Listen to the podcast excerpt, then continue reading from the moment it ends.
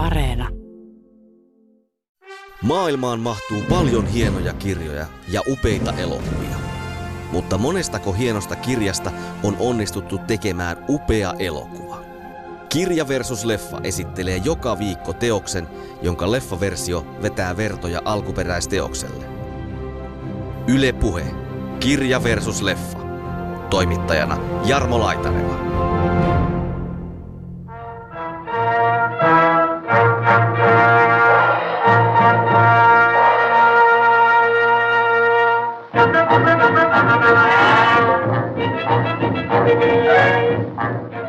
Miten tau, kauhean mukaansa tempaavasti ne on kirjoitettu. Ja, että se on, jos Burroughs oli aivan loistava kertoja, että se pystyy kertomaan sen tilanteen niin, että sä melkein aistit, että sä oot siellä, ne tuoksut, ne äänet, se kaikki ympäristö, kaikki tolla lailla näin. Se oli hänelle sellainen vakituinen palkkashekki. Kerran vuodessa tuli yksi uusi Tarzan kirja, ja sitten hän totta kai teki kaikkia muutakin, mutta Tarzaniin jotenkin hän leipyyntyy sitten jossain vaiheessa. Mutta nämä ekat kirjat, joo, ne sanotaan viisi vai kuusi kirjaa on vielä aivan loistavaa. Se semmoinen tietynlainen ihmisruumiin, olisi miehen tai naisen ruumissa, sen objektifisointi ja ihannointi on ehdottomasti yksi tärkeä osa näitä kirjoja. Burroughs sitten sanoi, että häntä motivoi Tarzanin kirjoittamiseen perimän ja ympäristön välinen ristiriita.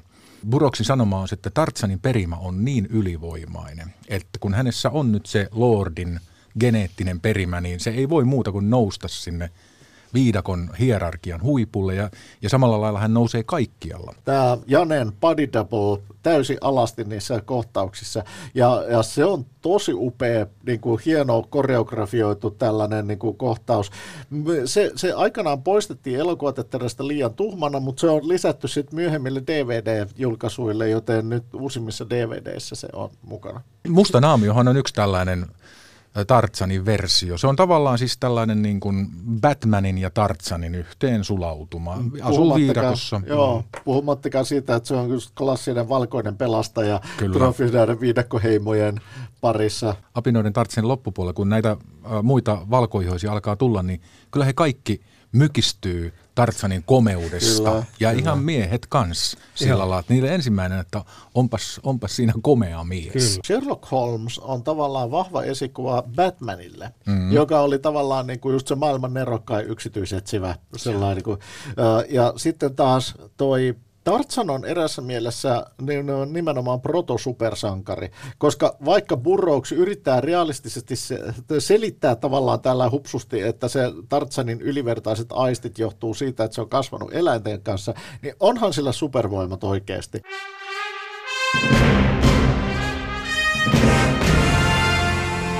Tarzan on yksi länsimaisen populaarikulttuurin kuuluisimmista hahmoista ja sankareista.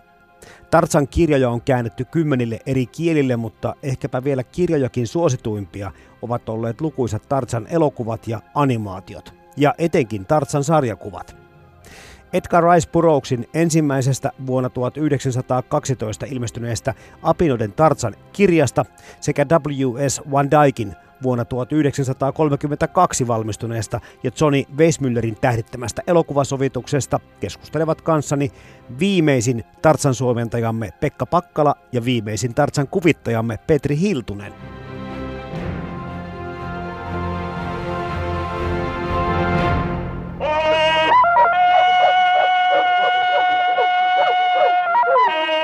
Tarzan on käsitteenä tuttu kaikille, mutta nyt Pekka Pakkala ja Petri Hiltunen tähän alkuun. Jos pitäisi tuosta ihan ensimmäistä Burroughsin kirjasta lähteä liikkeelle, niin minkälaista kirjasta nyt puhutaan? Seikkailuromaani tietenkin, mutta paljon muutakin. Kyllä. Luin tätä, äh, tätä tilastoa varten ihan uudestaan pitkästä aikaa Tarzan tämän kirjan, ja mä yllätyin sitä, kuinka romanttinen se on. Että kuinka keskeisellä sijalla se romanssi, Janein ja Tarzanin romanssi on todella keskeinen siinä, ja se on sellainen tyypillinen. Katsoja saa jännittää, että saavatko he toisensa vai eivät, ja monenlaista. Ja siksikin, mä muistan pikkupoikana, kun mä luin sitä, niin mua ei häirinnyt se romanssi siinä niin kuin muissa seikkailukirjoissa, jossa se oli päälle liimattua, vaan tässä se on niin olennainen osa sitä juonikuviota. Joo, toi on hirveän hyvä huomio. Burroughs itse asiassa oli hirveän, hirveän selkeästi niin kuin jotenkin erottuu muista poikakirjoista sen takia, että siellä on yleensä se romanssi on pääasiassa ja ne on kauhean lie, leiskuvia tunteita vielä. Että niin kuin miehet, miehetkin suurin piirtein itkee, kokee epätoivoa ja, ja on kaihoja. Ja, ja tämä tämmöinen niin kuin itse asiassa naisen pelastaminen on pääasiallinen juonimoottori, sanotaan yhdeksässä kymmenestä Burroughsin tarinoista. Ja, ja tota, tämä sama näkyy myöskin muissa Burroughsin, että Pellu Kidarsarjassa ja John Carterissa ja muissa noissa. Siinä missä jotkut perinteisesti poikakirjoiksi mielletyt, niin kuin Jules Verne tai Alexander Dumas, niin, niin ne on yleensä hyvin pieniä, jos ollenkaan. Niin mm. tota, nämä oli kyllä romanttisia.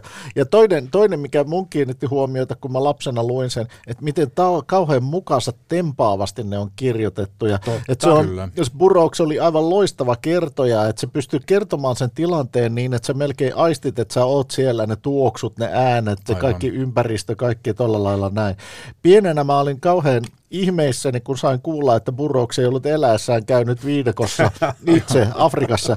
Tietysti näin aikuisen silmin, kun lukee sitä tarinaa, niin se on itsestään selvää, mutta se kertojan, kertojan veto, mikä siinä on, se kertojan taito, mikä Burroughsilla on, niin se kyllä nappaa mukaansa vielä, vielä edelleenkin. Mä kiinnitin samaa asiaa huomiota se, että kun lukee tämmöistä romaania, joka on tosiaan tämä ensimmäinen Apinaiden Tarzan tuhatyhdeksänsataakaksitoista kirjaksi tehty, niin tavattoman vetävä. Eli tarinan iskennässä Burroughs oli ihan vertaansa vailla. Joo, Joo. Burroughs oli alusta alkaen ilmeisesti aikamoinen mestari tässä tarinankerronnassa. Tota, Apinaiden Tarzan oli kuitenkin ilmeisesti kolmas kirja vasta, minkä hän kirjoitti. Ekana tuli Marsin prinsessa, sitten tällainen epäonnistunut yritelmä kuin Outlaw of Thorn, joka ei kelvannut tälle kustantajalle ollenkaan.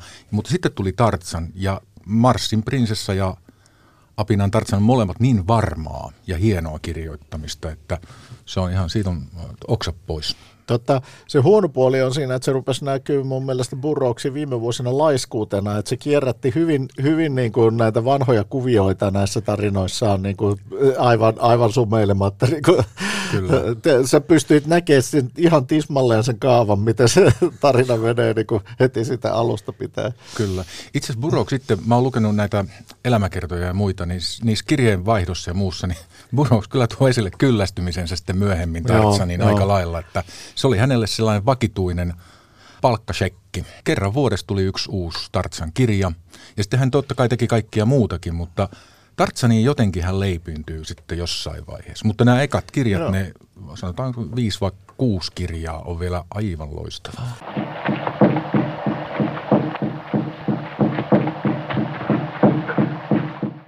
Alussa Burroughs yritti pitää tavallaan Tarzania sellainen realistisena, että Tarzan vanhenee. Kun Tarzanin paluun jälkeen Tarzan ja Jane muuttaa pois viidakosta, sitten se teki yhden kirjan, joka on Tarzanin viidakkoseikkailu, että jos kertoisinkin sen nuoruudesta, että ei Kyllä. sille varmaan nyt aikuisena mitään tapahdu. Sitten että, sit se yritti lanserata Tarzanin poikaa, että okei Tarzan on jo ukkomies ja vähän vanhempi, jos sen poika seikkailisi, mutta ei sit, yleisö ei selvästi kiinnostanut Tarzanin poika. Niin, sitten se niinku unohti ja jätti tämän koko jutun. Että okei, no tuodaan Tarzan takaisin. Ja loppupuolen kirjoissa Janekin on unohdettu jonnekin. Tarzan seikkailee joo, täysin niin. yksin niin kuin käytännössä viidakossa. Kyllä. Kun sä tuossa ihan sanoit tuossa Pekka jo alussa sen, että miten hyvin se romantiikka olennaisesti sitoutuu siihen hommaan. Luultavasti sen suosion syynä on se, että hän onnistuneesti pystyi sekoittamaan sen poikaseikkailun siihen romantiikkaan, koska kaikki muut on tehnyt vähän niin kuin jompaa kumpaa. Kyllä, joo, joo aivan. Mm. Joo, ja sitten tota, tähän, tähän että Burroughs pikkusen kyllästyy ehkä Tarzanin hahmoon, niin toistuvasti Tarzan menettää muistinsa myöhemmissä kirjoissa. Ja se on tällainen aika epätoivoinen kikka, ja hän sai kritiikkiä sitä kustannustoimittajalta, että eikä se Tarzan nyt taas saa iskua päähän.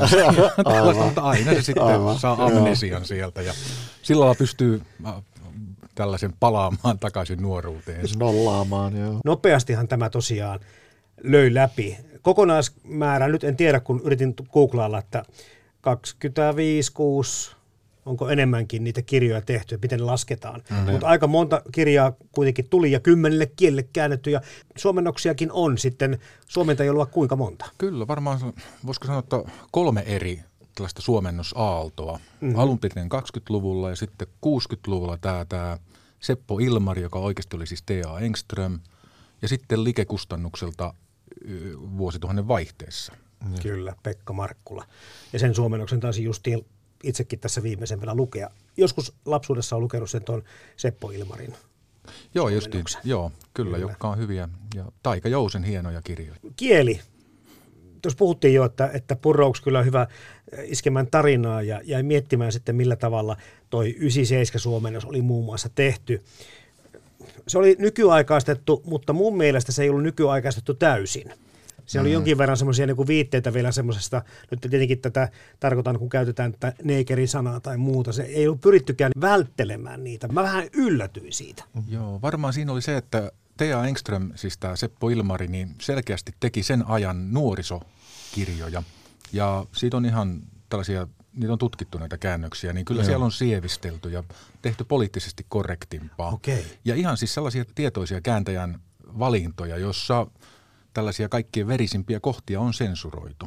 Niitä on, ei paljoakaan, mutta sellaisia, mitä kaikki käänteet joutuu tekemään. Että, niin siinä on tällaista. Ja T A. Engström oli itse kustantaja, niin hänellä oli siis tällainen niin kuin kokonaisnäkemys siitä, että millainen tämän kuudenkymmenen luvun Tarzan käännöksen pitäisi olla. Niin ja tota, tässähän nyt kannattaa muistaa se, että kun puhutaan nimenomaan, miten sanat muuttuu haukkumasanoiksi ja muuta Kyllä. tämmöistä, niin itse asiassa neekerisanahan oli kielitoimiston suositus. Se oli nimenomaan se, mikä oli tarkoitettu korrektiksi termiksi ja oikeiksi termiksi ja mitä käytettäväksi. Samoin kuin sanaa negro käytti monet niin kuin esimerkiksi ihmisoikeustaistelijat, niin kuin mustat äh, Yhdysvalloissa vielä niin kuin kuudenkymmenen luvulla, Martin Luther King ja Malcolm X Kyllä. ja muut tällaiset. Se oli niin kuin ihan aseellinen. Meillä oli haukkumasana. Se oli se lyhyempi versio sillä lailla tästä ja noin poispäin, mutta, mutta tässähän tämä silloin kuudenkymmenen luvulla tämä oli vielä niin kuin kielitoimiston suositusasialle. Nykyään, nykyään valtaa, että kukaan ei kirjoittaisi tätä näin, mutta se on vanha kirja. Oh, Luana!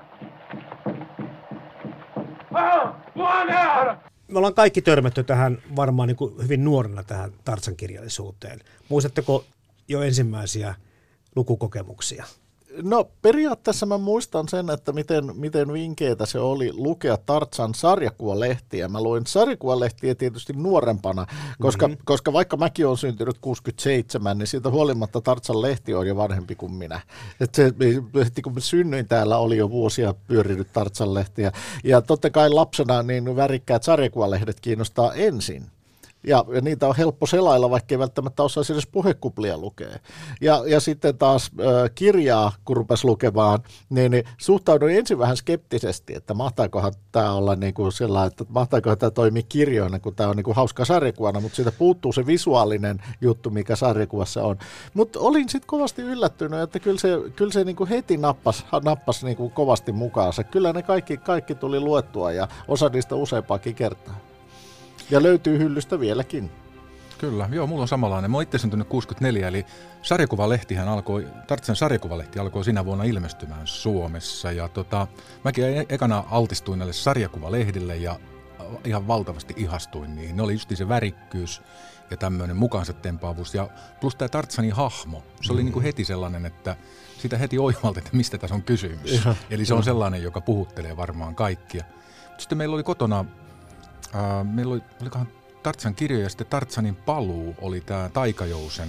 Ja siinä oli tämä J. Allen Saint Johnin aika synkähkö ja hieno kansikuva ja niitä valokuvia kirja, ää, elokuvista siitä. Ja se teki muun suuren vaikutuksen ja varmaan yksi syy siihen, että opin niin nopeaa lukemaan oli se, että mulla oli niin hirveä kiire ja päästä lukemaan Tarzanin paluu, joka on muuten ensimmäinen kirja, minkä mä oon lukenut no. Tarzaneista. Mutta hei, meillä kaikilla kolmella siis äh, on sama homma, eli ensin sarjakuva, sitten kirja, sitten se elokuva kolmantena. Kyllä. Mm. Puhutaan muutama sana leffasta, niin kun mennään sitten näihin teemoihin enemmän. Muistatteko sitten ensimmäisiä elokuvakokemuksia? Siirryttiinkö tai siirrettiinkö sarjakuvista tai kirjasta sarjakuviin ja sitten sarjakuvista valkokankaalle Tarzan uskottavasti? No... Nuorena sitä ei niin ollut kriittinen, sanotaan näin. Sitä ei huomannut niitä eroja ihan samalla lailla, että se oli, se oli ylipäätään jännittävää. Mun ekat kokemukset oli tosi nuorena, eli käytännössä mä olin niin kuin ehkä ykkösluokkalainen suurin piirtein. Ja, ja sitten sit tota, meillä oli sillä lailla, että, ja tämä oli siis seitsemänkymmentäluvun alkua, niin tota, meillä ei ollut televisiota. Me mentiin kaikki porukalla kaverin luokse, yhden kaverin luokse, jolla oli televisio. Ja, ja sitten aina katsottiin, ja meistä nämä, silloin pyöri nimenomaan nämä Weissmüllerin Tarzanit, ja meistä ne oli ihan kamelon jänniä. Ja meistä oli hirveän hauskaa, kun se kaveri isä aina matki cheetah simpanssia, ja se kaveri itse häkäsi ne silmät päästä. Kukas, joo, kukas matki sitten Tarzanin huutoa? Ei sentään. Se olisi, se olisi tosi vaikea matkia, uskon. Se on oikeasti vaatii. Sitä on muuten hei kokeiltu, mä tiedän, että ihmiset on yrittänyt, mutta siihen ei ole kukaan oikein päässytkään. Joo. No, eikö se ole keinotekoisesti tehty? Siihen on yhdistetty jotain leijonan karjuntaa ja kamelin juttuja ja kaikkea muuta tällaista. Tosta on niin monta muuten sille alkuperälle. Weissmüller itse väittää jossakin te- tehneensä ihan itse ja vetoaa hetkinen itävaltalaisiin juuriinsa jo, jod, jodlaajana. Se vähän kuulostaa siltä. Joo, että minne sotassa oli no, näitä. Ja no, itse asiassa hän oli ilmeisesti kotoisin Romaniasta, mutta muutti tota, jotenkin selitti itsensä itävaltalaiseksi. Ja tämä jodlaus tuli siihen sitten sitä kautta. You know, Jane, I'm not a romantic sort of a person or anything like that. But if we, uh, if we get through this all right, is there any kind of a chance for me? Leffa varmasti teki sit sen, että siellä mihin Tarzani ei ollut vielä kirjana levinnyt, niin nämä elokuvat vallotti varmaan maailmaa aika tehokkaasti. Kyllä, joo. Kyllä, ja mä, mulle jäi mieleen silloin siitä nuoruudestani, että mä, ne oli tota yllättävän raakoja ne leffat verrattuna niin kuin esimerkiksi sarjakuviin. Mm-hmm. Et sarjakuvat on suhteellisen kilttejä, niissä, niissä harvoin tapetaan ketään tai jotain muuta. Konna suurin piirtein itse kävelee niin kuin johonkin suon silmäkkeeseen tai jotain muuta. Mutta näissähän, nämä käytännössä alkaa aina nämä Weissmüllerin alkupäätartsanit hirveällä verilöylyllä. Siellä, siellä niin kuin ihmiset saa nuolesta ja tipottelee kielekkeiltä ja sitten aina ne päätyy siihen, että alkuasukkaat tappaa niitä erilaisilla tämmöisillä kidutussysteemeillä. Niitä on, joo, niitä on tosi paljon. Niissä kaikissa ensimmäisissä Weissmüller-elokuvissa on tällaisia kidutusjaksoja, joo, jossa alkuasukkaat kiduttaa pitkään valkoihoisia ja tappaa niitä erittäin mielikuvituksellisella tavalla. Ja, ja krokotiilit, mitä syö elokuvissa ja virtahevot joo, tappaa, joo, syö purasee kanotin halki ja sitten sinne hukkuu. Näinhän ei tapahtu just sarjakuvissa. Kun ei, ei kyllä. Sar- sarjakuvat oli paljon, paljon niinku lempeämpiä, sanotaan näin. Kyllä, Siin, joo. joo. Ja Tarzan siis siinä ensin, tässä Weissmüller-elokuvassakin, niin hän ihan siis tappaa mm. näitä alkuasukaskantajia, mikä tuntuu vähän epäoikeudenmukaiselta siinä, joo, että pitikö se nyt niitä mennä. Ja tosiaan nämä, nämä alkuasukkaatkin, kun ne lopussa äh, niin kun rupeaa tappaa niitä, äh, niitä, niitä retkikunnan jäseniä, ne aina aloittaa niistä kantajista. Ai, ja sitten aina ensimmäisenä tappaa kaikki kantajat, ja Tarzan ehtii paikalle pelastamaan just kun siellä on ne viimeiset valkoiset hengissä. Näistä, tästä tappamisesta, niin kun nyt tätä Tarzan the Ape-Man ensimmäistä elokuvaa vuodelta tuhatyhdeksänsataakolmekymmentäkaksi sitten uusinta katselin, niin, niin monet kohtaukset va- vaikutti kyllä sen verran autenttisilta, että olisikohan tuossa välttämättä edes nukutusnuolia aina ammuttu. Ne näytti aidolta eläinten tappamisilta. Joo, siinä tapetaan näitä, just näitä vedeneläviä kaikkia, virtahepoja ja krokotiileja, aika lailla surutta. Ja se tuntuu tosi ikävältä nyky, kyllä. nykyvinkkelistä sillä lailla, että, mutta se justiin kuvastaa sitä aikaa, että silloin tar- Afrikka oli tällainen ehtymätön aarreaitta. Mm. Ja ei oltu, ei oltu tietoisia tällaisesta luonnonvarojen rajallisuudesta ja tällaista niin kuin lajien häviämisestä, vaan se oli niin toisenlaista aikaa silloin. Totta, ja tämä on muuten hirveän mielenkiintoinen juttu, miten Tarzanin hahmo muuttuu sekä elokuvien että sarjakuvien että, että sitten kirjojen myötä. Että ekoissa Tarzan kirjoissa ja Tarzan leffoissa, niin viidakon eläimet nähdään lähinnä vihollisina, joita Tarzan tappaa. Tarzan tappaa leijonia ja se tappaa virtahepoja ja sarvikuonoja ja, ja, ja krokotiileja ja kaikkea muuta. Hyvin, hyvin surutta. Mutta sitten myöhemmin siitä tulee, että Tarzan rupeaa viidakon suojelijaksi. Mm-hmm. Sitten ruvetaan näyttämään valkoiset metsästäjät pahoina tyyppeinä, joita sitten Tarzan rupeaa inhoamaan. Mutta esimerkiksi tässä ekassa Tarzan the Ape-Manissa, jossa etsitään niin kuin tätä elefanttia hautuumaata, niin Tarzan on ihan cool sen kanssa, että ne vie niitä norsunluuta pois sieltä. Kyllä, no, se on sitä joo. mieltä, että joo, ei tässä mitään. Ottakaa tosta niin paljon kuin täällä riittää. Joo, totta. Mutta tässä on, niin kuin, nyt tullaan taas just tähän norsujen hautausmaa-ajatukseen, että kun mietitte, miten paljon se on muokannut useammankin sukupolven ajatuksia ja mietteitä, kuvia viidakosta, Afrikan rannikosta, alkuasukasheimoista ja kaikesta muusta, niin se on niin vahva se visuaalinen kuvasto vieläkin päässä, että sitä ei niin kuin lapsen mieli meinaa päästä irti vieläkään. Joo. Mm, joo. Joo, ja sitten tässä Tarzan the Ape-Man, sehän oli tällainen M G M, ää, tällainen A-luokan tuotanto. Se on hienosti lavastettu ja kaikin tavoin, kai, aika lailla se on jossain studiossa kuvattu, mutta se on todella komeata se kuvasto siinä. Ja joo, isoja joukkokohtauksia. Kyllä. Ja, oliko peräti sen, sen vuoden kolmekymmentäkaksi suurin tuotanto? Että se oli ihan, ja vi, tämä W S Van Dyke oli tällainen A-luokan ohjaaja ja kaikin tavoin. Ja sitten siitähän tulikin iso menestys myös mm. tästä Tarzan the Ape-Manista.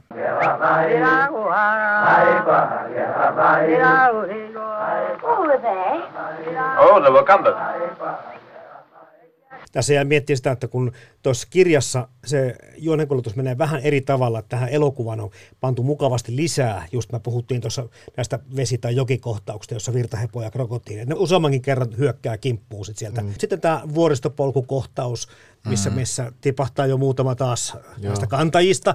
Jane meinaa tipahtaa, sinne se saadaan pelastettua. Nämä on totta kai vaan niin kuin dramaturgisesti kirjoitettu niin kuin lisää tähän elokuvaseikkailuun, jotka toimii Kyllä. aika tehokkaasti kuitenkin niin kuin jännityksen nostattajina, Kyllä. jotka Joo. puuttuu kirjasta. Moni on huomannut, että Tarzan elokuvissa on aina jyrkänteitä. Kyllä, niin on, escarpment on aina siellä jossain, koska se näyttää hyvältä elokuvissa ja sieltä putoaminen näyttää hyvältä ja porukkaa myös putoaa Kyllä. Kyllä. niiltä jyrkänteiltä. Mikä, jo, mikä on vielä siitä erikoista, että tämä on täysin ristiriidassa Tarzanin syntytarinan kanssa, koska alun perin se oli nimenomaan haaksirikko tuovat rannikolle, mm-hmm. käytännössä he tekivät rannikolle sen mökin. Miten ihmeessä Tarzanin isä ja äiti olisivat menneet sinne sisämaahan, kivenneet sen valtavan jyrkänteen ylös ja tehneet sen niin kuin mökkinsä sinne, ja mikä niitä olisi motivoinut tekemään sitä. Tätä ei itse asiassa näissä, näissä Weissmüllerin leffoissa selitetä mitenkään. Siihen taidetaan viitata jotenkin, että miten hän on tänne joutunut, ja joku vaan, että kuka tietää. Niin, niin, aivan, se oli se aivan lakastaa maton alle. Nyt, nyt päästikin, hei, Petri Hiltunen ja Pekka Pakkala, näihin eroihin. Mennään siihen, Joo. koska kyllä näissä kirjoissa ja leffoissa selvästi on eroja. Mm, Peruslähtökohdissa kyllä. ja tarinan kuljetuksessa ja henkilöhahmoissa ja alussa ja lopussa. Kyllä, joo. Tarzan on esimerkiksi paljon iloisempi tässä ää, elokuvaversiossa. Hän on sellainen iloinen, lapsenomainen, tota, viaton kaveri, joka nyt sitten vasta ilmeisesti ekaa kertaa tässä elokuvan aikana oppii surun merkityksen rakastuessaan Janeen ja menettäessään hänet. Ja sitten siinä myös tämä, se yksi apina, apina myös ammutaan, ja sitten siinäkin tulee tällaista, että Tarzan ekaa kertaa kohtaa surua, kun taas kirjassahan hän on, hänellä on monenlaista. Joo, ja tota, ehkä suurin ero kaikista on Tarzanin hahmossa itsessään. Kirja ja elokuva pyrkii sanomaan kaksi ja täysin eri asiaa Tarzanista ja ihmisestä, ihmisyydestä yleensä. Kirja pyrkii opettamaan, että tämmöinen valkoinen aatelisen poika, jos se vaikka kasvaisi viidakossa, se olisi edelleen se aatelinen, mm-hmm. ja siitä tulisi se sivistys läpi, ja sitten se oppisi nopeasti kaikki kielet, kaikki muut, siitä tulisi tosi taitava, ja se pystyisi liikkumaan kaikissa maailmoissa yhtä hyvin. Leffa pyrkii sanomaan, että itse asiassa tämmöinen jalovilli, viaton jalovilli on se, mihin, mikä on ihmiskunnan alkuperäinen muoto, johon pitäisi pyrkiä, ja Jane pyrkii suojelemaan Tarzania sivistykseltä. Kyllä. Ja ne on sitä mieltä, että hei, tämä on hyvä just näin, älkää vaan pilatko sitä mitenkään sivistyksellä, että tämä pitää saada elää täällä ja olla vaan tällainen kieltä oppimaton jalovilli. Kyllä. Joo, joo, ja kirjassahan tietysti Tarzan oppii itse lukemaan, mikä on tietysti täysin joo. mahdottomuus. No tämä on, tämä on kiinnostava, kiinnostava väite kyllä, että tuota, lapsena se ei tuntunut niin vaivaavaa, mutta nyt kun sitä uusinta luvin, luvin kanssa, niin se tuntui kyllä, että miten mä en ole tähän kiinnittänyt näin aikaisemmin näin paljon huomiota, mutta se oli täysin epärealistinen kyllä. asia joo. se, että hän katseli kuvakirjasta kuvia ja se tikkukirjaimet oli alapuolella ja päätteli sitten siitä, mitä ne Kyllä, mitä mitä joo. tapahtuu. Ja, ja. Sitten vielä Tarzan oppii tota, lukemaan ja kirjoittamaan englantia, mutta puhumaan ranskaa. Sekin vielä, joo. Mut, mutta tää, tästä eroista on pakko tämä, koska me kaikki muistetaan tämä Me, Tarzan, You, Jane ja toisinpäin, tämä homma. Mutta sitten tosiaan kirjassa, niin se on se Darno, Darno. Ah, Darno Luut, joka, luutnantti. Joo, luutnantis mies, joka sitten opettaakin Tarzanin ranskaa, eikä ensimmäiset Jane mitään englantia. Mm-hmm. Kyllä, joo. Tosin kyllä Janeille ja Tarzanilla on tässä kirjassakin tällaista jonkinlaista yritystä kommunikoida, mutta Jane aika nopeaa luovuttaa siinä Joo, niiden ensimmäisen kyllä. tapaamisen aikana. Ja siinähän ei, se, ei, se ei Tarzanin oppiminen ei lähde liikkeelle, mutta se jotenkin Burroughs selittää, että De Arnottin toimitus, ö, toipumis, sen aikana. Hänellä oli hyvää aikaa opettaa Tarzanille ranskan kielen alkeet. Kyllä, ja itse asiassa näin nykytermeillä sanottuna Tarzanhan lähettelee Janelle tekstiviestejä. Se lähettelee näitä kirjoitettuja Aivan. lappuja. Olen Tarzanpetojen herra, viidakonvaltias, suuri Kyllä. tappaja. Mutta sitten kun tavallaan sit Janne tapaa Tarzan ja Tarzan ei osaa puhua englantia, niin sitten se ei tajua, että se on sama henkilö. Sit se on, niin hän luulee, että on kaksi eri tyyppiä niin, siinä viidakossa. Kyllä. Näin onkin. Joo, Joo, siinä on tällaisia identiteettisekaannuksia, niin kuin on yleistä tällaiselle romanttisille draamoille. Kyllä. Ja ehkä tota, sitten kun mietitään myöskin tätä äh, mahtavaa eläimistön esittelyä, niin tämä cheetahin tuleminen tähän leffaan mm. on varmaan yksi sellainen merkittävin juttu, koska tota, onhan siinä tota, tämmöisiä personoituja ihmisapinoita tässä kirjassakin, mutta ei tämmöisessä roolissa, kun siitä saat tulevaisuudessa se elokuvissa, niin ei tietenkään. Joo, ei. Se on tosiaan se, on se koominen osuus siinä. Ja se, on jo, se myöhemmin elokuvissa vaan kasvaa, cheetahin osuus. Tässäkin se on, mä huomasin, että se oli loppujen lopuksi aika hillittyä, tämän cheetahin. Se vasta esitellään. Mutta niin kuitenkin tässä. Se oli Joo. sellainen selkeä, lapsikatsojia miellyttämään laitettu. Ja se, mikä muuten kanssa tulee selväksi tästä ekasta leffasta, että kiinnostavaa kyllä, niin siinä missä cheetah on simpanssi, niin sen oli ilmeisesti ekassa leffassa, ekan leffan mukaan tarkoitus olla yksi niitä isoja apinoita, mutta lapsena. Et siinä mm-hmm. muistaakseni on kohtaus, jossa metsästäjät ampuu sen cheetahin äidin ja sitten nämä niin kuin pelastaa cheetahin.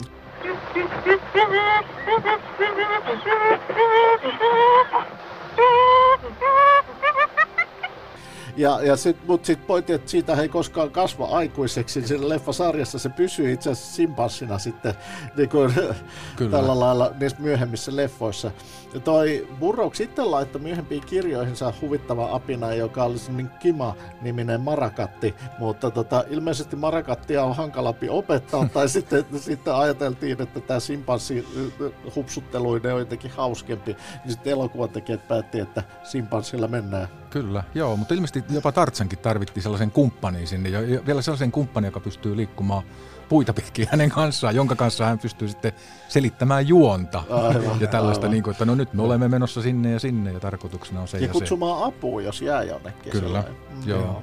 Tästä Tarzanin liikkumisesta ja, ja tota, tästä puissa hyppimisestä niin, tai liaanissa roikkumisesta, liikkumisesta, niin tuossa leffassahan Tarzan ui tietenkin, koska on olympiauimari Weissmüller siinä pääosissa, niin varmaan senkin takia tehty, mutta se, kirjassa hän ei kyllä kerran taitaa pulahtaa mm. veteen, ja tässähän elokuvassa hän ottaa Joo. kroolilla vetoja kyllä mennen tullen siellä. Ja oppii uimaan kuitenkin kirjassa muistaakseni saman tien, että niin isot apinat eivät ui, Joo. mutta Joo. se Joo. tulee siinä, että siinäkin tämän Tarzanin ylivertaisuus, että Joo. hän oppii saman tien uimaan, uimaan koiraa siellä niin, lammessa. Niin, pakenee, pakenee sitten jaguaria, mutta se, se on myös sellainen juttu, joka, joka tota, äh, Tarzan kyllä ui myöhemmissä kirjoissa kanssa, mutta ei se koskaan ole niin suuressa osassa. Krokotiileja vastaan kyllä taistellaan ja Tarzan kyllä ui, mutta ei, ei samalla lailla kuin Weissmüllerin leffoissa. Se on ihan selkeästi tarkoitettu just tällaiselle, niin kuin, mikä on ihan järkevääkin, että jos sulla on näyttelijä, joka vahvuus on sen uiminen, niin mikset, mikset sä käyttäisi sitä. Kyllä, ja.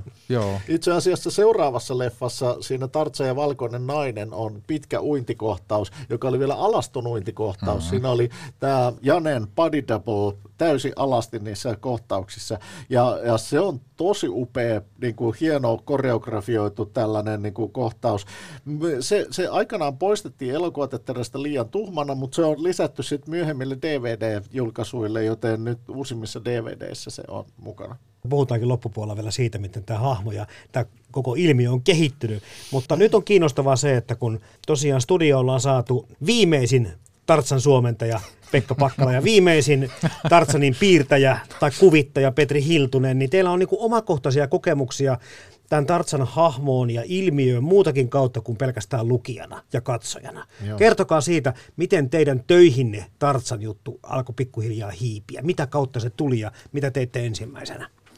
No varmaan tota, mä olin itse asiassa tuolla kustantamostöissä silloin, kun ne justiin teki tätä Pekka Markkulan käännöstä, ja sitten tota, mä olin tosi innoissani siinä ja pyrin kaikin tavoin olemaan tekemisistä projektin kanssa, ja pääsin muuten tekemään tällaisen apinainkieli Suomi-sanakirjan, joka on siinä näiden kirjojen mukana sellainen, ja se on nimittäin t- tähän asti tota, laajin ja kattavin apinainkieli Suomi-sanakirja. Tosi varmaan niitä on netissä nykyään kaikenlaisia. Se on siellä kirjan lopussa. Se on siellä joo, kirjan lopussa kyllä. liitteenä, joo, joo, kyllä. Ja pyrkii olemaan kattava ja auktoritäärinen. Ja se on sun käsialaasi. Kyllä, tosin siis se on kerätty erilaisista tota, lähteistä. Suuressa jättikirjassa Tarzan, joka ilmestyi joskus seitsemänkymmentäluvun alussa, sellainen tosi iso Russ Manningia sisältävä juttu, niin siellähän oli myös tosi hyvä sanasto, jota mä käytin yhtenä lähteenä. Joo. Siitä alkoi sitten ikään kuin sun töihin pikkuhiljaa Kyllä, joo. uida tämä ilmiö mukaan, ja jossakin vaiheessa aloit jo kääntämään. Kyllä, pääsin sitten Pekka Markkula, ikävä kyllä kuoli, niin sitten mä sain kääntää sen Tarzanin pedot, ja sitten on kääntänyt myös ihan sarjakuvaa. Kyllä, ja sitten tietenkin nämä sun opinnot ja muut on jollakin tavalla myöskin liittynyt siihen, että olet tutkinut tätä ilmiötä. Joo, kyllä, eli tietysti näitä tota, amerikkalaisen siirtomaavallan heijastumia Tarzanissa, ja niitähän on ihan valtavasti. Kyllä. Burroughshan oli tällainen villilännen mies. Hänellä oli siis tota läheistä, hän oli itse asiassa, hän toimi kullankaivajana, kauboina, ää, tota, sinitakkeen tiedustelijana. Aivan, kyllä. Hän jahtasi okay. Apache-rikollisia mm. tai Apache-kapinallisia Arizonassa. Tosin ei kuulemma saanut kertaakaan niitä kiinni, mutta ihan näitä viimeisiä intiaanikapinoiden aikoja tuhatkahdeksansataaluvun lopulla, niin Burroughs oli niissä mukana. Oli varmaan Burroughsin tuuri, ettei saanut niitä kiinni, mm. silloin olisi voinut käydä huonosti. Hän toki itse asiassa teki apasseja ymmärtäviä kirjoja, kyllä. Intiaanipäällikkö ja intiaanipäällikön poika, jossa apassit kuvataan hyvin positiivisessa valossa. Kyllä. No. Carterkin taisi muuten olla joku sinitakki alun alkaen intiaanien jahtaamana ennen kuin sitä luolasta Kyllä. Se siirtyi. Se oli ollut tuota sisällissodassa, mutta sitten sen jälkeen hän oli kullankaivija ystävänsä kanssa. Eli omaa kohtaista juttua aina näissä mukana. Joo, virginialainen herrasmies Joo, John kyllä. Carter, joka varmaan perustuu hänen Burroughsin omaan isään, joka oli virginialaista alkuperää. Okay. Ja, mutta hän kuitenkin, tota, Burroughsin suku taisteli sisällissodassa pohjoisen puolella. Joo. Eli he olivat chicagolaisia okay. sitten, että, eli tällaisia orjuutta vastustavia. Joo.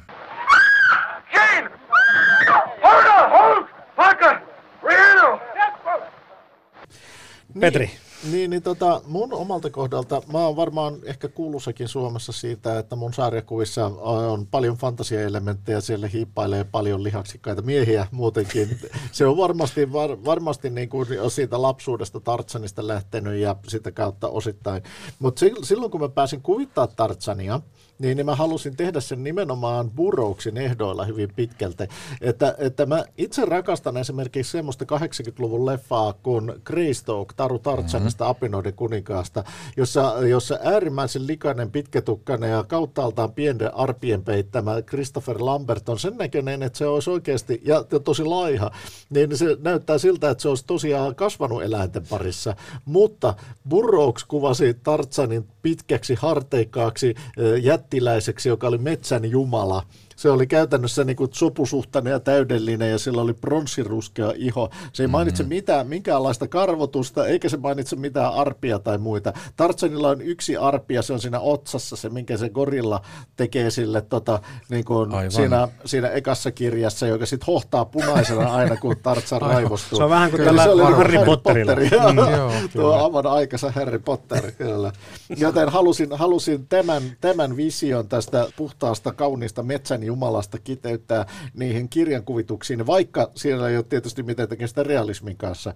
Mutta jos joku haluaa kirjoittaa realistisen kirjan Tarzanista, mä kuvitan mielelläni senkin, mutta mm. nyt mä kuvitin Burroughsia. Mm. Otit tuon esille tuon, Petri Hiltunen, niin pakko sanoa, että kyllä minä niin kun tätä luin jo pikkusen tämmöisenä niin kun homoerottisena ihannointina, että se, välillä se Tarzanin kropan kehuminen oli niin ylitsevuotavan omituista. Niitä on paljon siinä kuvauksia, ja toten, ei, ei varmaan siinä vaiheessa niinkään, tai jo siinä vaiheessa jonkin verran, kun hän on apinoiden parissa, mutta sitten myöhemmin tässä apinoiden Tarzanin loppupuolella, kun näitä ä, muita valkoihoisia alkaa tulla, niin kyllä he kaikki mykistyy Tarzanin komeudesta, kyllä, ja kyllä. ihan miehet kanssa sillä lailla, että niille ensimmäinen, että onpas, onpas siinä komea mies. Kyllä. Tämä on tota, semmoinen juttu, mihin varmasti viittaa se, että mä kuulin, että toi Burroughs oli naturismin, eli niinku tavallaan nudismin kannattaja, ja tähän näkyy yleisenä teemana näissä, Tarzan liikkuu mielellään alasti. Se nykyään kuvataan mm-hmm. usein ladevaatteen kanssa, mutta itse asiassa aika monessa tarinassa se alkaa alasti. Tarzanin pedoissa se aloittaa täysin alasti sieltä saarelta, se jätetään alasti sinne saaren rantaan. Tuossa John Carter kun se joutuu marssiin, niin se on alasti, ja siellä kaikki muutkin on alasti. Naisella, mm-hmm. Naiset on alasti koruja lukuun ottamatta, ja miehillä on vaan hihnat, jotka kannattelee niiden aseita ja arvomerkkejä, mutta on kaikki muuten alasti. Kyllä. Tätä, tavallaan tätä Burroughsin naturismia ei koskaan voinut missään elokuvissa eikä sarjakuvissa sellaisena esittää, koska tietysti varsinkin amerikkalaisissa versioissa niin säädyllisyys tulee siihen esiin, ja aina pitää laittaa ne jotkut, Aivan, jotkut laudenvaatteet siihen. Mutta joo, tämä varmaan tulee osittain siitä. Esimerkiksi tuossa Marsin neidossa, kun John Carterin tytär menee uimaan, niin siinä sanotaan, kun se ottaa kaikki korut pois ja sitten se menee sellainen, ja miten lihakset, lihakset liikkuvat hänen ihonsa alla täydellisessä harmoniassa ja sopusoinnussa juuri niin kuin luoja on tarkoittanut ja tällaista. Kyllä se, se semmoinen tietynlainen ihmisruumiin, oli se miehen tai naisen ruumissa, sen objektifisointi ja ihannointi on ehdottomasti yksi tärkeä osa näitä kirjoja. Kyllä, mutta sitten onhan tämä tällaista vi- myös viihdekirjallisuutta. Niin kuin kioskikirjallisuudessa ja kaikessa, kyllä siellä kanssa sitten kehutaan sitä sankaria moneen otteeseen ja sillä on, niin kuin tehdään siitä entistä enemmän samaistumiskohde, joo, myös tämmöinen, ja ihailun kohde. Plus sitten tämä, että Burroughs sitten sanoi, että häntä motivoi Tarzanin kirjoittamiseen perimän ja ympäristön välinen ristiriita. Ja kun sehän on Burroughs, niin kuin säkin Petri sanoit, että Burroughsin sanoma on se, että Tarzanin perimä on niin ylivoimainen, että kun hänessä on nyt se lordin geneettinen perimä, niin se ei voi muuta kuin nousta sinne viidakon hierarkian huipulle, ja, ja samalla lailla hän nousee kaikkialla hierarkioiden huipulle. Sitten myöhemmissä kirjoissa on, on aina, hän nousee sieltä aina, niin se on varmaan sitten Burroughsin idea, että täydellisessä ruumissa asuu ö, täydellinen sielu. Ja antiikin se, käsitys. Kyllä. Tämä perustuu. Joo, joo. Ja Tarzan on klassinen sankari nimenomaan antiikin mielessä. Jane. Tarzan. Jane. Tarzan. Jane. Pääsen, Jane, pääsen. Muutama sana tästä kaksituhattakuusitoista versiosta. Oletteko sen nähnyt? Tekikö mm. se teihin minkäänlaista vaikutusta? No se oli, se oli urhoollinen yritys tuoda tätä Tarzan myyttiä nykyaika. Siinä oli vähän sellaista kiusallisia juttuja, just niin tällaista rautalangasta väännettyä ö, Tarzanin, siinä, siinä niin kuin rautalangasta väännettiin se, kuinka hyvää pataa Tarzan on näiden alkuasukkaiden kanssa ja kuinka mm. samalla viivalla hän on niiden kanssa ja kaikki tämmöinen, ja sitten se yritys tuoda tämä todellisia historiahahmoja siihen, niin se vaan ei toiminut. Se, siinä oli joku sellainen ristiriita, ja se oli aika tosikkomainen. Mutta sitten siinä oli joo, kuitenkin vakava se oli. Joo, mutta mm. sitten siinä kuitenkin yritettiin pari tosi huonoa vitsiä joo. siihen, joka tosiaan tökkii siinä kyllä. Ja tota, tässä, täs, mä olen samaa mieltä, että se oli enemmän semmoinen vähän nolo juttu, koska, koska, koska jos puhutaan Kongosta, Jos puhutaan nimenomaan Kongosta siirtomaavaltana, niin sitten esitellään aito historiallinen tilanne. Meillä on tässä Kongo, jossa alkuväestöä, niin kuin alkuasukasväestöä riistetään tosi julmasti, mutta sitten keksitään omasta päästä ne riistojutut. Mm. Se itse asiassa se elokuva sitten ei otakaan sitä oikeaa historiallista tilannetta, Kyllä. johon Tarzan ei varmaan olisi voinut auttaa kovin paljon, vaan sitten keksii tämmöisen fiktiivisen konnan ja fiktiivisen tilanteen, jonka pystyy sitten laukaisemaan helposti, ja yhtäkkiä taas tämä juttu on olevanaan pyhitty pois. Joo, vuosisatainen siirto yhtäkkiä ratkeaa sellaisella valtavalla villieläinten ryntäyksellä kaupungilla. Kaikki hu- ja alkoisukkaat hurraa. Vähän konekiväärillä ammutaan siinä sitten. Mutta tämä liittyy. Mutta vielä toisen jutun, mikä kans häiritsee itseäni suuresti, että rasismi Tarzan tarinoissa näkyy myöskin yhdellä isolla tavalla. Ja se, se on sen näkynyt myös sarjakuvissa ja monessa elokuvissa ja muissa tällaisessa, että poikkeudet siinä esitellään, että meillä on nämä mustat afrikkalaiset, jotka esitetään alkuasukkaina, jotka asuu savimajoissa, ja jotka on usein taikauskoisia. Ne voi olla joko jaloja villejä tai sitten ne on tämmöisiä julmia villejä, mutta ne on joka tapauksessa villejä. Ja sitten siellä on ne muinaiset kulttuurit. Ja eikä perkeleen ne muinaiset kulttuurit on aina kaikki valkoisten Kyllä. ja muiden tällaisten muiden rotujen luomia, ei koskaan niiden mustien afrikkalaisten. Ja nyt tämä uusin leffa pyrkii muuttamaan tätä niin, että opar kuvataankin, että opar on niin kuin mustien perustama juttu, Kyllä. mutta siitä poistetaan sitten se sivilisaatio. Kyllä, se oli tosi tylsä se uusi opar. Se oli vain joku tällainen sumuinen. Joo, se oli joku veistetty kivinaama, huonosti veistetty kivinaama, ja sitten niin kuin oparin aarteet on kourallinen hiomattomia timantteja. Kyllä. se, se itse asiassa pahentaa sitä tilannetta, eikä suoraan paranna sitä. Kyllä, koska kirjassa joo. oli tosi kiehtova. Ne oli niin kuin muinaisen Atlantiksen Kyllä. tällainen joo, siirtomaa, joo. joka mm. sitten jäi sinne Atlantiksen tuhouduttua, ja se oli tosi hienosti se koko, ja sekin just tällaista osoittaa Burroughsin science fiction kirjailija, kirjailijuutta, joo, että joo. hän oli täysiverinen science fiction ja fantasiakirjailija. Joo. mennään nyt siihen sit seuraavaksi Petri Hiltunen ja Pekka Pakkala, että tätä on niinku ihan hirvittävän paljon tätä Tarzan-hamoa kuitenkin. En mä tiedä, onko ryöstöviljely edes oikea sana, mutta paljon sitä on populaarikulttuurissa työstetty ja, ja kopioitu ja esitetty ja versioitu. Ja en tiedä, onko tämä ensimmäisiä tämmöisiä sankarihahmoja meidän kirjallisuudessa, jotka niinku tämmöisiä ylivertaisuudessaan tarkoitan. Joo, varmaan on, Sherlock Holmes varmaan oli kans sitten, se ennätti hiukkasen aikaisemmin, joka kans oli sitten, mutta tietysti eri lailla, niin, ylivertainen ja siinä on paljon samaa juttua. Mm. Dracula oli tavallaan, mutta tietysti pah, edusti pahuutta, ja hän oli myös ylivertainen ja ne on, ne on kaikki nämä Tarzan, Dracula, Sherlock Holmes, ne on kaikki tällaisia globaaleja. Kolmivuotias lapsikin tunnistaa nämä kyseiset hahmot heti kaikkialla joo. maailmassa.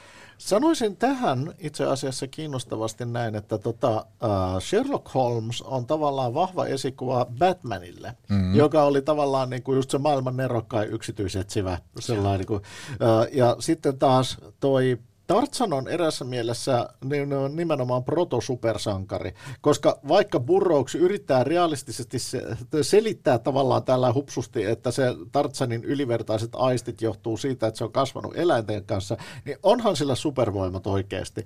Sillä on, sillä on hajuaistit ja, ja voimat ja, ja kaikki taidot, mitkä, mitkä käytännössä niin kuin, ihminen ei kuitenkaan nyt voi saada, vaikka, vaikka se eläisi miten eläinten parissa niin kuin rehellisesti sanottuna. Kyllä se on, se on saanut supervoimat, mutta se, että se on elänyt niin kuin viidakossa, on vaan se tarina. Se pystyy puhumaan eläinten kanssa. Mm-hmm. Ja, ja Burroughs ei itsekään yritä selittää mitenkään järkevästi sitä, että jos kerran on isojen apinoiden kieli, jolla pystyy elämään, juttelemaan isojen apinoiden kanssa, niin miten Tarzan pystyy samalla kommunikoimaan norsujen kanssa, marakattien kanssa, leijonien kanssa. Kyllä.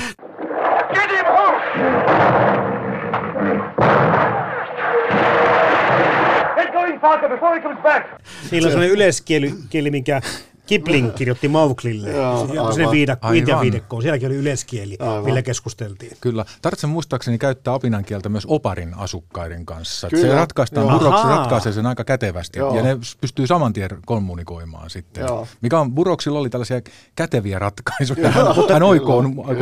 Tämä, Petri, tämä, mikä kerroit tämän supersankaruuden, niin se ehkä helpottaa tämän ilmiön ymmärtämistä, että jos me pidetään häntä tämmöisenä kerta kaikkiaan geneettisesti oman äh, sukupuolensa huippusaavutuksena, niin se kohtaa tätä uskottavuusongelmaa. Mutta jos me pannaan näitä supersankarikategoriaan, niin nämä virheet hän antaa eri tavalla anteeksi. Täällä oli tämmöisiä, että Tarzan ymmärtää heti tämän avioliiton instanssin, mikä kyllä, se on, ja joo, osaa ajaa autoa saman tien, kun menee Ranskaan. Ja, et siinä on kaikkea tämmöistä, mutta kun se laitetaankin supersankariksi, niin se ei enää haittaa niin paljon. Itse asiassa ö, ekassa kirjassa, kun Tarzan tapaa Jane ekaa kertaa, ei pysty tuota keskustelemaan, mutta muistaakseni Tarzan kumartaa Janelle. Kyllä. Et siinä se tulee geneettisestä muistista, englantilaiset käytöstavat ja kanssa jo aika, aika, aika Voidaan, Tar- Tarzan suuntelee sitä medaljonkia tavalla, joka ilmentää todellista herrasmiestä. Ja Jane on ymmärrettävällä tavalla myyty, että no niin, tässä onkin oikea tapa. Lisäksi tosiaan Tarzanista tulee, Tarzanista tulee vielä enemmän supersankari sen kirjasarjan edetessä, koska Burroughs, joka tajuaa, että periaatteessa tässä vuodet menee eteenpäin, tässä vanhennetaan, laittaa Tarzanin ja Tarzanin perheen juomaan ikuisen mm. elämän lähteestä, kyllä, jolloin Tarzanista tulee vielä tavallaan kuolematon ja vanhenematon. Kyllä, sankari, koska Tarzanhan on iso isä niistä. Onko se Tarzan ja pikkuväkikirjassa? Se on, siinä on ihan mainita Korakillon poikana, mutta Tarzan siellä vaan seikkailee entisen malli, niin kuin parikymppinen kaveri. Ja, joo, mutta se on tosiaan, se on hauska. Mutta Burroughs ei sitten kuitenkaan tätä nuoruusjuomaa sillä lailla, siihen viitataan kerran, joo, mutta se on siellä niinku taustalla. Me, me lukijat muistetaan se, että ahaa, tämmöinen on tapahtunut. Joo, eikö Mustanaamiossa vähän sama kuljetus ollut? No joo, siis siinähän taas tulee oma sukupolvi toisessa jälkeen, millä se selitetään, mutta sitten loppujen lopuksi meidän nyt kaksikymmentäyksi Mustanaamio on kyllä elänyt pärällisesti pitkän ajan. Me odotamme jo seuraavaa. Joo, joo, mutta Mustanaamiohan on yksi tällainen Tarzanin versio. Se on tavallaan siis tällainen niin kuin Batmanin ja Tarzanin yhteen sulautuma. Asuu viidakossa. Joo, puhumattakaan siitä, että se on just klassinen valkoinen pelastaja trofeiden viidakkoheimojen parissa. Joo, ja joo, Mustanaamio on entistä selkeämmin sellainen äh, poliisihahmo, että hän, hän istuu sillä tota, pääkallon luolassa ja odottaa, että joku tulisi ja äh, kutsuisi kutsuisi apua. Tarzanilla on myöhemmissä kirjoissa entistä enemmän tällainen viidakkopoliisileima myös. Mm. Ihan, että nämä paikalliset poliisipäälliköt tulee ja auttaa yhteyttä. Nyt täällä tällainen mm. rosvojoukko, joka kaipaa kurinpitoa ja Tarzan saman tien lähtee. Aivan, aivan. Mutta tota, se on vasta myöhemmissä kirjoissa. Mutta on kiinnostavaa se, että, että kun puhutaan tästä supersankaruudesta vielä, että, että Tarzan on selkeästikin niinku niitä ensimmäisiä, ja hän on nyt, jos on ollut jo ilmikin, niin vaikuttanut useampaakin supersankarihahmoa taustalla. Kyllä. Kyllä, joo, on. Ihan, siis voi sanoa, että joku Wolverine-hahmokin, niin, niin tota, voi, on, on kyllä hyvin vahvasti Tarzan-henkinen hahmo, että on tunnistettavissa. Ja sitten siellä on näitä suoria hahmoja, niin kuin Marvelilla Katsaar, joka on tämä, tämä käytännössä vaaleetukkainen Tarzan, tämä, tämä kadoneen maailmanherra. Ja joo. Näitä on, ja se, ja se idea, että Tarzanilla on tällainen resurssi, eli villipedon vaistot ja se raivokkuus tarvittaessa, niin hän käyttää sitä, mutta se juuri tekee Tarzanista tällaisen ylivoimaisen sankarin, että hän pystyy kontrolloimaan sitä. Joo. Myöhemminhän me ollaan nähty näitä sankareita, joilla on tämä villipedon raivo, ja, joka on sen takia traagisia hahmoja, mutta Tarzanin tässä, siinä ei ole mitään traagista. Hän pystyy aina hillitsemään itsensä, niin, ja aina kun on tarve, niin hän muuttuu villiperoksi. No, mulle tulee Hulk tietenkin mieleen tästä mm, sun kuvauksesta. Kyllä, joo. Ja lisäksi Tarzanilla on hämmästyttävä kyky niin kuin myöskin viidakkopetoja kutsua apuun. Et varsinkin, varsinkin norsut tulee apuun kutsuttaessa niin hyvin helposti. Ja kyllä, ja kyllä ne, kyllä ne tota, kultaiset leijonat ja, ja apinaheimotkin tulee. Joo, ja joku justiin tohtori Jekyll ja mister Hyde, niin siinähän on vähän va- niin kuin vastakkainen kuvio, että joo. Sivistyneellä tohtori Jekyllillä on se villipeto, jota hän ei lopuksi kykene hallitsemaan, ja siitä tulee sen tarinan juoni ja joo. Se hauskuus ja jännittävyys. Tarzanissa se hauskuus ja jännittävyys on se, että hän pystyy sitä hallitsemaan. Mm. Näistä teemoista vielä, tuossa ihan alussa tulikin mainittua siitä, että tuommoinen niin kuin kolonisaatioajatteluhan siellä taustalla vähän niin kuin mm. väijyy, ja, ja sen pystyy, no jos siihen nyt kiinnittää huomiota, niin alkaa se varmaan ketä tahansa kiusaamaan, mutta yeah. ton ajan teoksellehan sen antaa anteeksi, totta kai helposti. Mutta sitten mietitään tätä tämmöistä ihmiskäsitystä ja rotuoppia myöskin, niin kiinnitin semmoisenkin asian huomiota, että kun Burroughs tuossa ensimmäisessä Apinaiden Tarzan kirjassa näitä ihmisapinoitakin laittaa järjestykseen. Mitä luiska otsaisempi, niin sitä alkukantaisempi. Joo. tuhatyhdeksänsataaluvun alku oli tällaista sosiaalidarwinismin aikaa. Silloin oikeasti luokiteltiin ihmisiä. Sitten se tietysti Saksassa sai tällaisen äärimmäisen ikävän, ikävän muodon. Mutta, huipentumansa. Kyllä, mutta Burroughs oli täysin tällainen. Ja niin kuin sen ajan Amerikassa uskottiin. Itse asiassa tämä natsien juttuhan, ne aika lailla otti oppia Amerikasta, jossa luokiteltiin rotuja. Amerikassa. Oli, amerikkalaiset oli hyvin innokkaita tähän, ja Burroughs oli aikansa lapsi.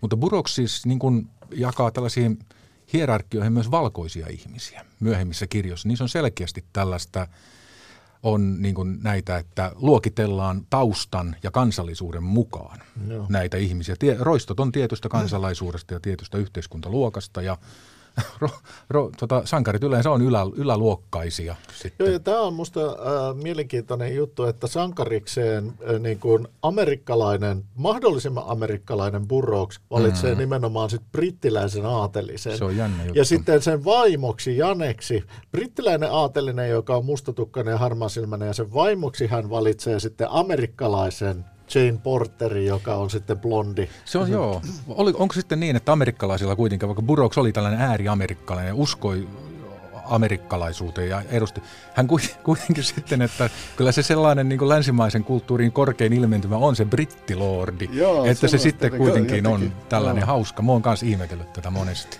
Vielä tähän rotuoppiin ja tähän ihmisten luokitteluun, niin siinä menisin kyllä suorastaan revetä, kun siinä kirjassa jossakin kohti tuli, että mustaihoisilla, kun sormenjäljetkin ovat yksinkertaisempia kuin valkoihoisilla. Joo. Se oli jo niin, niin absurdia, että sitten mä niin nauroin ääneen, että se on aivan, aivan hullua se, että, se, että kyllä tässä niin on tapahtunut tietenkin sitten paljon asioita, ja miten tätäkään olisi voinut kääntää sitten niin kuin mitenkään korrektisti. Ei mitenkään, se on mm. pakko kertoa tämä tarina niin kuin se on mennytkin. Mutta sitten tullaankin siihen hommaan. Hyvät herrat, Petri Hiltunen, Pekka Pakkala, miten on Tarzanimme, supersankarimme kestänyt aikaa? Varmaan siksi, koska Tarzanissa kiteytyy tai tulee todeksi tällaisia kaikkia ha- fantasioita niin hienolla tavalla ja sillä tavalla, joka niin kuin on siinä juonessa mukana. Eli tällainen fantasia tällaisesta oman ympäristönsä hallitsemisesta, siinä elämisestä, siinä, että on olemassa tällainen idylli, jossa me voidaan elää ja hallita sitä. Tarzanilla on tällainen paratiisi, jossa hän on.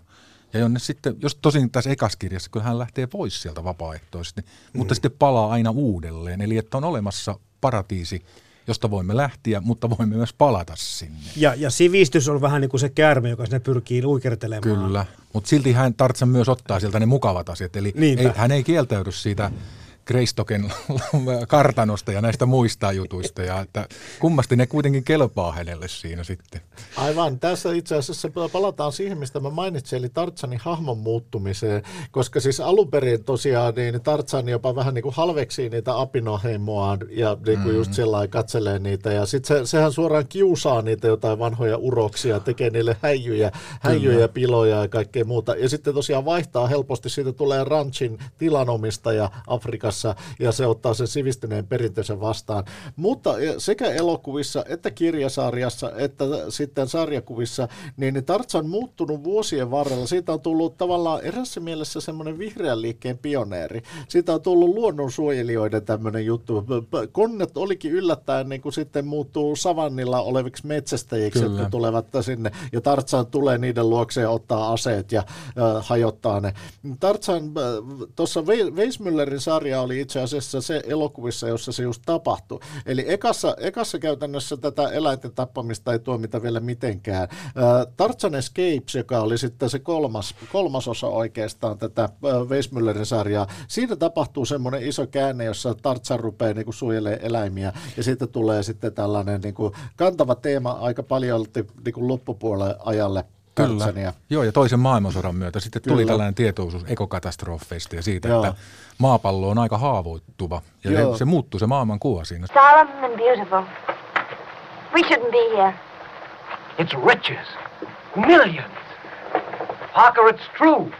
We knew, didn't we? Se muuttuu tavallaan tällaiseksi niin kuin puolustavaksi ekosoturiksi, ja se samalla myöskin tota, nimenomaan Tarzanin hahmo muuttuu, että siinä missä ekassa kirjassa Tarzan valitettavasti, niin kun, kun ne pääsee ekan kerran sen sivistyksen pariin, niin Darno joutuu estämään sitä, että se tapaa yhtä mustaa miestä, mm-hmm. ja sitten Tarzan kysyy, että miten mä voin viidakossa tapaa mustia miehiä, mutta täällä se ei mukaan onnistu. Kyllä. niin, tota, sitten myöhemmin se kirjoissa Tarzan saa niitä mustia ystäviä, ja sitten lopulta se tulee monestihan nykypäivänä esitetään nimenomaan, että hän puolustaa alkuasukkaita rasistisia valkoisia vastaan. Kyllä, mutta Tarzan on vähän valikoiva näissä. Kyllä sitten tota, hänellä on oma vatsiri ja heimo, jonka kuningaaksi hän joo. valitaan. Mugambi on uskollinen ystävä ja kaikkia tällaista. Sitten niitä, niitä ihmis, ihmissyöjäheimoja on edelleenkin, joiden kanssa Tarzan ei kaveraa. Kyllä, että hän on valikoiva. Kyllä, ja sen sanoisin, että se Tarzan hahmo on niin kuin viehättävä ja siinä mielessä se saattaa kestää aikaa, mutta rehellisesti sanottuna Tarzanin hahmo olisi vaikea istuttaa nykymaailmaan.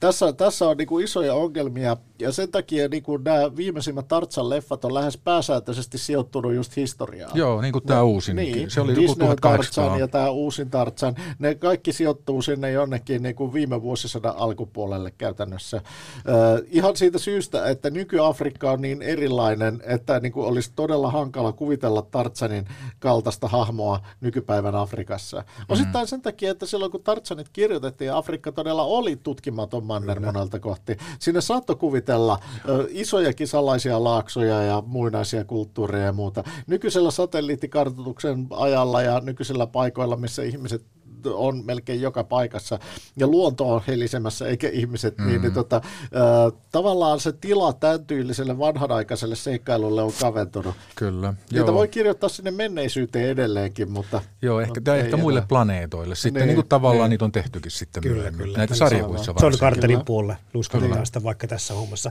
No niin, käykö tässä sitten niin, että me... jotka luemme sarjakuvalehtinä, että kirjoina tai katsomme elokuvia, niin meidän on tyytyminen tulevaisuudessa näihin vanhoihin menneisiin painoksiin ja, ja versioihin, että Joo. mahtaako tämä päivittyä, tämä hahmo enää? No Tarzan on alun perinkin fantasia ja sellainen, se, se Afrikka, mitä siinä kuvataan, niin sitähän ei oikeastaan alun perin ollutkaan. Jaa, sillä Burroughs sitten myönsi, että hän ei ikinä käynyt Afrikassa, eikä muuten ikinä käynyt elämässään Afrikassa, mm. että se oli tällainen hänen oman oman fantasiamaailmansa projisointi ja sitten projisointi tästä villilännen kulttuurista. Siinä on selkeästi, Tarzanhan on cowboy-hahmo, jolla on rajaton liikkuvuus, oikeus käyttää väkivaltaa ja täysin ilman, mitään ta- kyllä, ja täysin ilman mitään taloudellisia velvoitteita ja tällaista, että se on fantasia ja sellaisena se varmaan tulee elämään edelleenkin. Joo, ja mä luulen, että Tarzan elää nimenomaan kaikissa niissä äh, hahmoissa, jotka on inspiroituneet Tarzanista. Niin kaikki, kaikki hahmot, jotka on jotenkin ylivertaisempia, jotka ovat komeita, komeampia, notkeampia, älykkäämpiä ja jotka on korkea moraalistandardi ja kaikki mm-hmm. muut tällaiset niin kuin, niin kuin vahvasti. Näissä Tarzanin perintö elää. Itse, itse se hahmo ei välttämättä. Äh, nykypäivänähän on yritetty isolla rahalla tehdä sekä John Carter että Tarzan elokuvat, mutta kumpikaan ei ollut oikein kovin, kovin suuri onnistuminen. No Tarzani pystyi vielä katsomaan John Carterin ja puolella. Se oli tosi jotenkin, se, siinä tuli sanoa, että miksi tämä elokuva on tehty. Se, vaan, se, se hahmon perusjuttu oli vaihdettu kanssa ihan erilaiseksi. Joo, John joo. Carter synkistelee siinä joo. todella paljon. Ja hänellä on näitä ahdistuneita flashbackkejä menneisyyteen joo. ja yritetään sillä lailla keinotekoisesti tehdä hänestä ki- kiinnostavaa. Eli tekijät ei selvästikään luottanut John Carterin hahmoon, aivan, vaan yrittävät aivan. tehdä hänestä tällaisen Kurt Cobain-hahmon. Kyllä, ja, mulla tuli ihan sama mieleen, että nyt tässä, tässä etsitään jotain tällaista niin kuin emo, emo John Carteria, että se ei halua auttaa ketään ja se marisee koko ajan. You must let him go. He belongs to the jungle. Not now. He belongs to me. No jos uusia Tarzan kirjoja, sarjakuvia tai elokuvia ei tule välttämättä tai, tai eivät onnistu, niin palataan takaisin siihen hommaan. Eli mä luin tätä romaania ja viihdyin tosi hyvin tämän parissa. Mm. Et Tarzan edustaa meidän ikäiselle sellaista yhtenäiskulttuuria myös. Että mä muistan, niin kuin sä puhut siitä, että oli, katsottiin naapurissa Tarzania. Kyllä. Mäkin Joo. muistan, että kaikki katsoi Tarzan Totta. elokuvia. Se Weissmüllerin, Weissmüllerin sarja tuli joskus seitsemänkymmentäluvun alussa ja kaikki oli siitä todella innoissaan. Siitä puhuttiin koulussa, kaikki leikki Tarzan leikkejä, kaikki Kyllä. luki sarjakuvalehtiä. Joo. Kirjastossa oli kirja, niitä jonotettiin ihan. Pojat ja tytöt jonotti Tarzan kirjoja ja Mars-kirjoja myös, että se edustaa tällaista tietynlaista suomalaista ajanjaksoa ja, seitsemänkymmentäluvun ja alussa. Kyllä, ja sitten mä oon itse maaseudulta kotoisin, niin nyt siellä Kesälahdella, mikä on pohjoiskarjalainen pieni kylä, ei ollut elokuvateatteria ollenkaan. Siellä oli niinku tällaisia henkilöitä, jotka oli kiertäviä elokuvan näyttäjiä, jotka tuli joskus välillä seurien talolle näyttää elokuvia. Niistä oli aina yhdet näytökset. Oli suurin piirtein niin kuin kaksi leffaa ja, ja, ja tota, niiden välissä joku lyhäreitä, ja sitten niistä oli aina yksi näytös käytännössä. Ja aika monet näistä oli nimenomaan Weissmüllerin tartsaneita.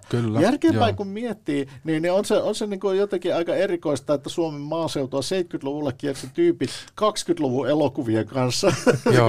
Mutta siihen aikaan se ei tuntunut ollenkaan oudolta. Kuinka ollakaan, mulla on Joo. sama kokemus. Mä oon Joo. Etelä-Pohjanmaalta. Se on entinen suojeluskuntatalo, jossa näytettiin. Kiertävä elokuvan, äh, elokuvaprojektori laitettiin sinne keskelle salia. Ja itse asiassa ensimmäinen elokuva, jonka mä näin, niin oli Ron Elyn tähdittämästä T V-sarjasta tehty Aha. elokuva, eli Tarzan ja viidakko Kapin. Okay. Ja se oli ihan Technicolor, siis tämmöinen, vaikka olikin T V-sarja, se oli tosi komean näköinen ja se jätti lähtemättömän jäljen kanssa. Ja itse se T V-sarja on aika hyvä se Ron Elyn Tarzan-sarja myös kuusikymmentäluvulta. Teillä, teillä selvästi oltiin monta vuosikymmentä edellä näitä pohjoiskarjalaisia. Kyllä sielläkin näytettiin Weissmüllereitä, mutta ne onneksi tuli myös telekkarista sitten. Joo, joo. Totta.